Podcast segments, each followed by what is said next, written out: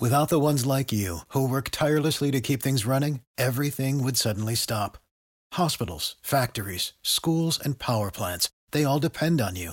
No matter the weather, emergency, or time of day, you're the ones who get it done. At Grainger, we're here for you with professional grade industrial supplies. Count on real time product availability and fast delivery. Call clickgrainger.com or just stop by. Grainger for the ones who get it done.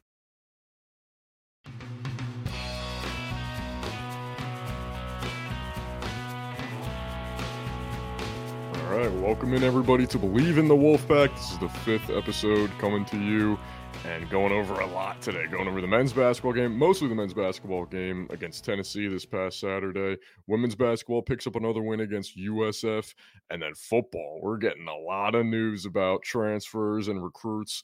The national signing day for any high school recruit is this Wednesday, the 20th. We'll get to that later. But like I said, starting off with the men's game against Tennessee. They lost 79 to 70. If you could not tune in, uh, drops their record to seven and three. And honestly, a nine point loss.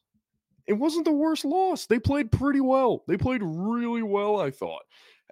In the second half, they were close. They got down by 12 at one point. Yeah, this is this is where I think, you know, this is where they kind of lost the game. You go down by 12 and then the run happens and then you go on an 11 to 1 run and and and then at some point it, 11 to 1 was the biggest run uh, of the game for them. I think at one point it was an 11 to 3 and then like a 13 to 5 13 to 3 run, 13 to 5 run something like that.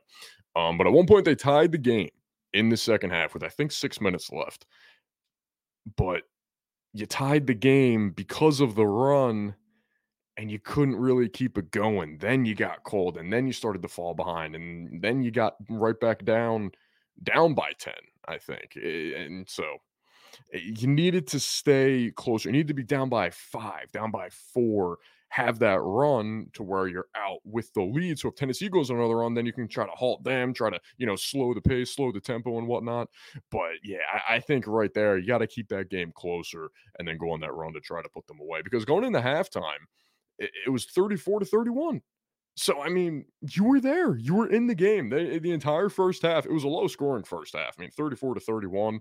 That's mm, maybe not v- very low scoring, but is kind of if I had to pick, it was on the lower scoring side, the below average uh, scoring side, uh, especially compared to the second half. The second half, uh, Tennessee scored 45 points. NC State scored 39.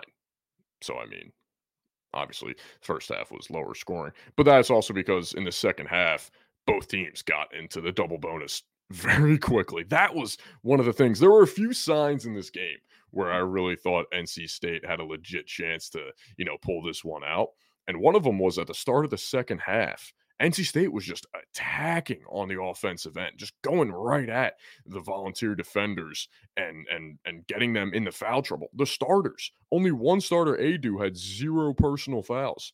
Knecht had two, Zeigler had two, Vescovi had three personal fouls, and Josiah Jordan James, who was incredible, had four personal fouls. Even off the bench, Awaka had four personal fouls. So I mean, you were attacking these guys early on. They got into the bonus, the one and one bonus, very early. Uh, I'm thinking, you know, if they can keep it close and kind of build a lead, or eh, maybe not build a huge lead, but just, you know, two, three, four point advantage later in the game with about five minutes left, you can just draw some fouls, head to the line, knock down a pair of free throws, and that may suffice. Who knows? But that was that was one of the signs early on in the first half how they kept it close and were you know only down by three going into halftime. I really thought like, all right, cool, just keep the game close the entire time, and then with about five, six minutes left, go on that run, go on that 10 to nothing run, that 12 to nothing run, and really try to bury them and, you know, not even allow them the opportunity to fight back in this game. Um, that was, and then, and then the final sign to me was holding Dalton Knecht to two points. I was going to say seven. Yeah, yeah. If you, if you held him to seven points, it would have been a win. But you held him to one for seven from the field with two points. That's unbelievable. That is exactly what you know I was I was asking for in the last episode was to contain him because he can just go off in an instant. I mean, Josiah Jordan James and Zeigler obviously stepped up for him, each with 20 plus points. but Knecht is is is the guy who can just explode for these big 30 point games, high 20 point games, and the hot shooting from outside where you held him to two points and only one three point attempt didn't even go to the free throw line. Couldn't draw a foul at all. Completely shut down Dalton Knecht. That was oof. I saw him struggling in the first half. I'm thinking, hey, this is looking this this this might be it. This is looking pretty good right now. But wasn't meant to be. Like I said, Josiah Jordan James, he tied his career high with 23 points for the Volunteers. I mean, he was on fire the entire game. He was six of 10 from, er, not from beyond, six of 10 from the field, five of seven from beyond, which is unbelievable for him.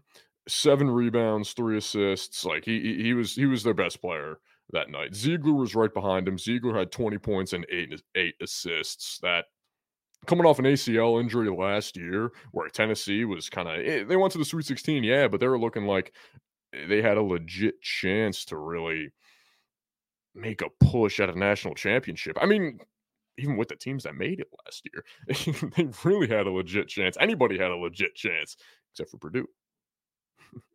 Always funny. Um, but if Zeigler stays healthy, they may make the Elite Eight or the Final Four. That may be a different Tennessee team. We may even be thinking that this is a different Tennessee team who just jumped back into the top 10 with today's rankings after the good win over NC State and a few wins overall.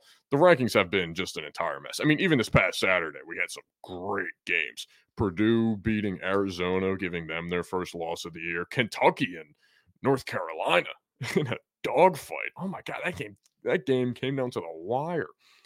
Uh, Kentucky ended up winning that one. That was a big jump for Kentucky. I think they are now ninth. They may have jumped into the top 10. Yeah, they are ninth. Yeah. They jumped five spots, and North Carolina dropped two. And those five spots are pretty much all because of the win over North Carolina. Tennessee jumped four spots, and Oklahoma jumped four spots. Other than that, not too much movement. Clemson dropped five spots because of their loss this week, first loss of the year to Memphis. I actually didn't Uh, check the USC. Yeah, I didn't think they were going to put USC. I keep thinking that they're going to put USC in the top 25 just because of Collier and Bronny James, just you know, kind of push that a little more. But I don't even think they have any votes. I'm trying to look under. No, nothing. TCU, Michigan State, South Carolina, Mississippi State. Yeah, no. But Ole Miss jumped into the top 25. They moved up one spot, and then Miami and Northwestern dropped. Oh, and Memphis jumped in for uh, for beating Clemson. So good for them. But it wasn't all, you know, doom and gloom. Oh, you know, NC State, you know, they had their chances, lost them. They still had some solid performances. DJ Burns was six of 10 from the field with 15 points, five rebounds, five assists. He really turned it on in the second half. He was just going to work. He was a, probably the main reason that the Wolfpack went on that big 11 to 1 run. He was just going to work on that low block, the little kind of hook shot with the left or the right, turnaround jumpers, just a soft touch around the rim.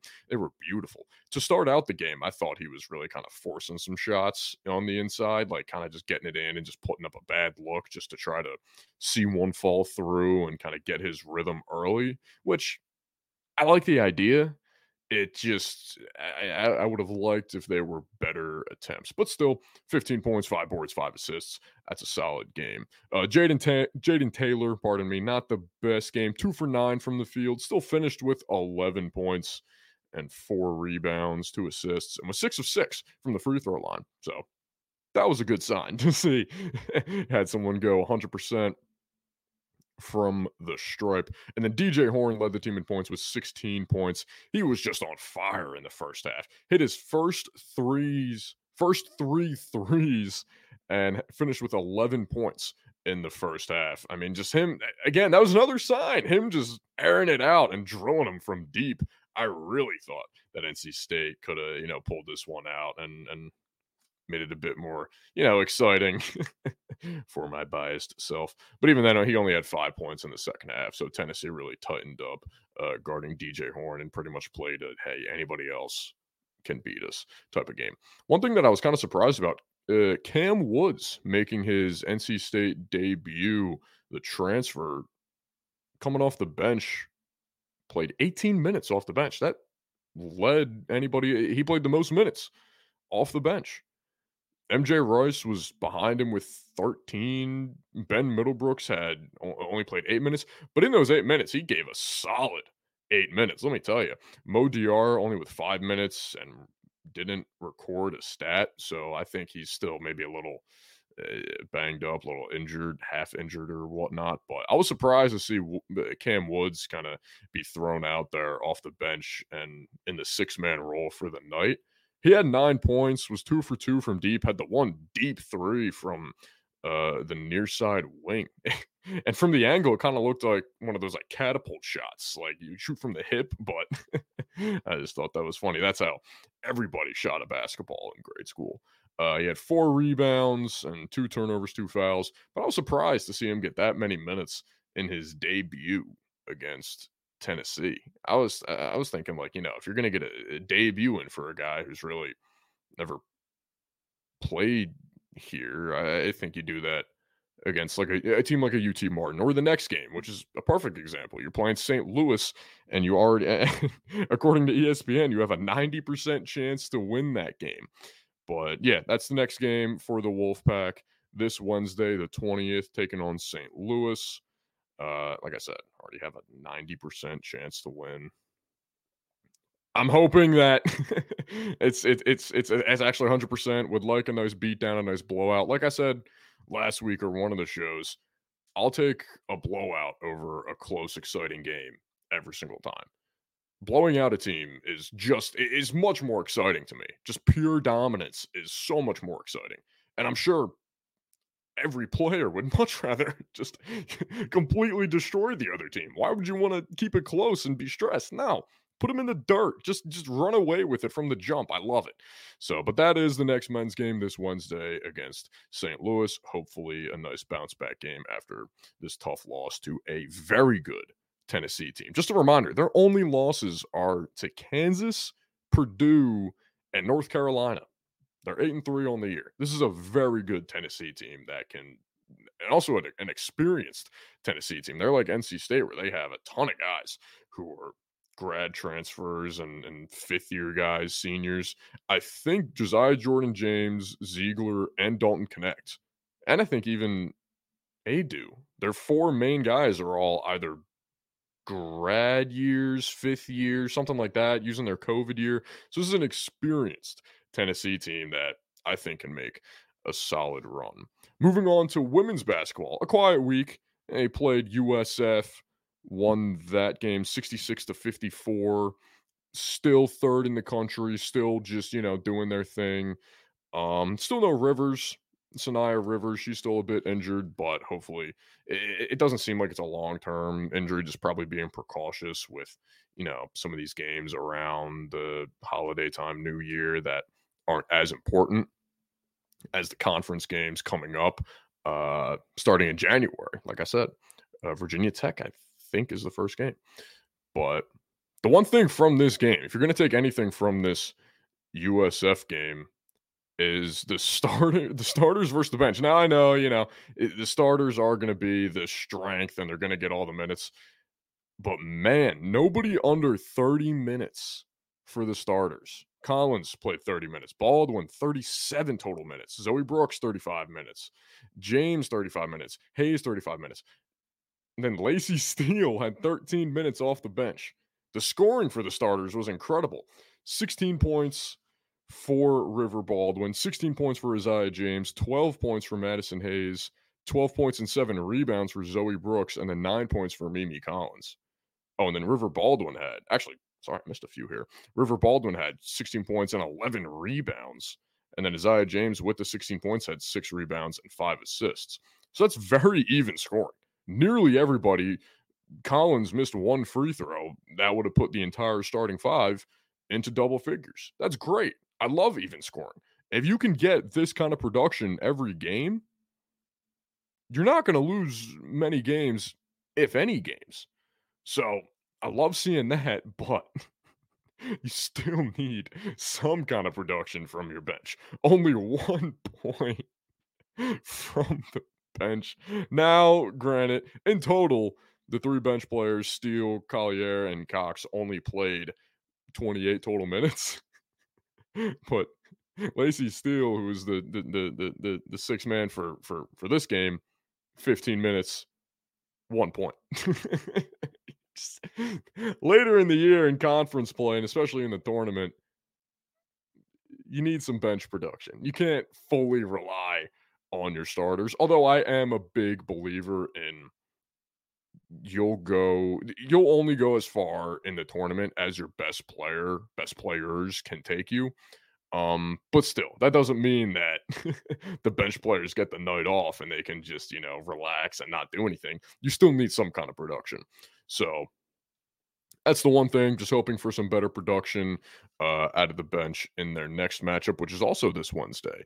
They take on ODU, who actually I think just blew a 28 point lead for football in their uh, in their bowl game. Who are they playing? Western Kentucky, I think. Yeah, I think they just blew a big lead and lost their bowl game, so that stinks. But hopefully they lose this Wednesday to the women's Wolfpack as well. Maybe we get some more bench scoring. Who knows? But again, a win is a win. You'll take a win every single time. I don't care how you do it. An ugly win is still a win. Still goes in down the line. You're not going to, well, you may remember. I'll probably remember. But still, you'll say, hey, it was a win. Doesn't matter how you get them, as long as you get them. We're going to step away for a moment. But when we come back, going to get into some football talk and why the NC State Wolfpack have one of the best transfer classes in the country. All right, welcome back in to Bleav in the Wolfpack, hosted by yours truly, Luke Nichols. Happy to report that NC State football has the fifth best transfer, I guess, transfer portal recruitment transfers. Fifth, fifth best transfer class. That's the expression. That sounds much better. Fifth best transfer class in the country, not just in the ACC, in the country. They're just pulling four stars and, and three stars and just attracting talent, just bringing in talent left and right. The most recent recruits, one of them just going, staying in conference, Jordan Waters, the running back from Duke. He had a really solid year this year, had 753 rushing yards with 12 touchdowns, only seven receptions, not a receiving back, but you don't expect that from him. You expect him to just churn yards, fall in the end zone, get six every time. But yeah, he's a four star transfer, not even leaving the state. just a better program over here. What can you say? I, yeah, whatever. And then you got Tamarcus Cooley, the cornerback from Maryland, who just came over to NC State. MJ Morris going to Maryland, Cooley coming to NC State. Nice little trade. We'll take that all day long. But man, this class is really just shaping up to be something special. I mean, I don't even remember if I touched on uh Justin Justin Joly. I think he was the yeah, he's a tight end, four-star tight end from JUCO, who is now committed to the Wolfpack. So this is just again wildly early in in transfer portal times. There's still plenty of guys who have yet to make their decisions, even guys who may, you know, want to play in their bowl game and then transfer out. So it, you really never know. It's going to be the transfer portal never sleeps. There, there could be guys in the transfer portal in June and still have eligibility to play in the upcoming year. I still love it. I, I just think the NIL money and everything kind of coming through is a big reason why uh, all these guys are coming here. But I, it, it, it's incredible. It's just it's it's great to see. It's every day a new guy, a, a, new lineman, linebacker, tight end, whatever, is committing to the Wolfpack. It's every day now. Who knows? Maybe they could have got Ty Thompson canceled his visit because McCall committed here, which hey, take Grayson McCall all day long. But who knows? Like, really, who knows? It's oh, it's unbelievable. Although the one sad note that I will get to, I saw a report that Peyton Wilson is not playing in the Pop Tart Bowl now. I can't blame him. I really can't blame him. Unanimous All American first team on every team.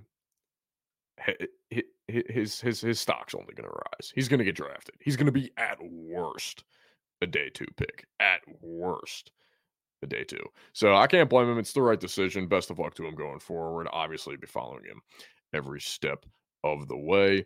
Uh, one quick note before I want to get into you know some NFL guys who hopefully Peyton Wilson can join uh, this list of stud NFL players putting up big performances and also went to NC State. But National Recruiting Day, I mentioned it earlier, is this Wednesday, uh, December 20th. So that's kind of the last real official day. Yeah, some guys can kind of, you know, get a late commit every now and then, but for the most part, this signing day is when the bulk of the big time recruits kind of uh, announce where they're going, where they're signing, if they haven't already. Um, most of them have already kind of announced, hey, yeah, going here, going here, unless you're Dylan Raiola, who just, like, just flipped to Nebraska. Um, most of the guys have already committed. Raiola, the top quarterback commit in the 2024 class, originally committed to Georgia. He's from Georgia, but flipped to Nebraska. That's uh that's that's surprising. It's very very surprising to me. Um I may have mentioned it, I may have either said it on the show last week or said it in my head to myself. I know I said it on Twitter at Bleav in the Wolfpack if you're not following. Um but how Nebraska is kind of going to become Texas in my mind, where they keep saying they're back and they're going to have a big game or a good year and say that they're back, but then they lose a big game or they lose a bowl game and then they're not actually back or they have like a really bad loss where they look like the Nebraska of the last two years that is just mediocre, average at best.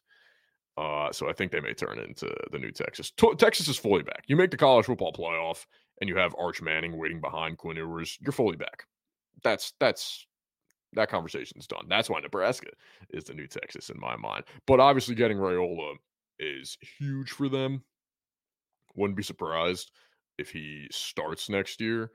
Uh, even if he doesn't, you give him a year, and then you got a five star recruit uh, coming in in the year 2025. Weird to think we're pretty much a year out from 2025. Really messes with my head, but who knows? But again, recruiting day is this Wednesday. Some of the notable recruits for the Wolfpack so far Terrell Anderson, Elijah Groves, Jonathan Paylor, Ronnie Royal, uh, Cedric Bailey, and a bunch of others. Be here almost the entire night getting through names, but they still got some offers out there. Still, you know, some guys can completely flip. Maybe the crystal ball is saying, hey, there's a 100% chance this guy goes to Hawaii. And then last second flips to NC State. You never know. That's why recruiting day is always exciting. I'm going to be. I'm going to be keeping up with it, and then we'll kind of go over, have a full rundown of all the recruits uh, coming in next year on Thursday's show. So make sure you tune in for that. But last thing before we wrap up for the night or day, whenever you're listening. Uh, I want to shout out or just kind of, you know, make a note about these NFL guys that went to the Wolfpack and had big weekends, or I guess even weeks, because we had Jakobi Meyers on Thursday. Jakobi Meyers, receiver for the Raiders, had a receiving touchdown. That's pretty cool. You may be thinking, oh, all right, well, he's a receiver. You know, that's what he does. He catches touchdowns. He also threw a touchdown pass when it was 42 to nothing in the Raiders and Chargers game. Jakobi Meyers throws a touchdown pass to Davante Adams, gets a little handoff, gets a toss, and they're at like the three yard line, if that. Uh, and he just flips it up. Davante Adams, quick catch, touchdown. Ended up in just a stupid win. What was the final score? 63 to 21, I believe it was. My God, just an embarrassment. And Jakobi Meyers accounted for two of those. Eh, it's it, eh, eh, well, 14 of those 63 points, I want to say, because he made the extra point each time. I'll give him credit on the extra point as well. But it's always fun seeing a receiver throw uh throw a touchdown pass or do some kind of trickery like that. But also back to my point about the, you know, blowouts and complete domination. Ask any Raiders fan if they would rather have a close, fun game or a game like that. Take a game like that all day long. All day long.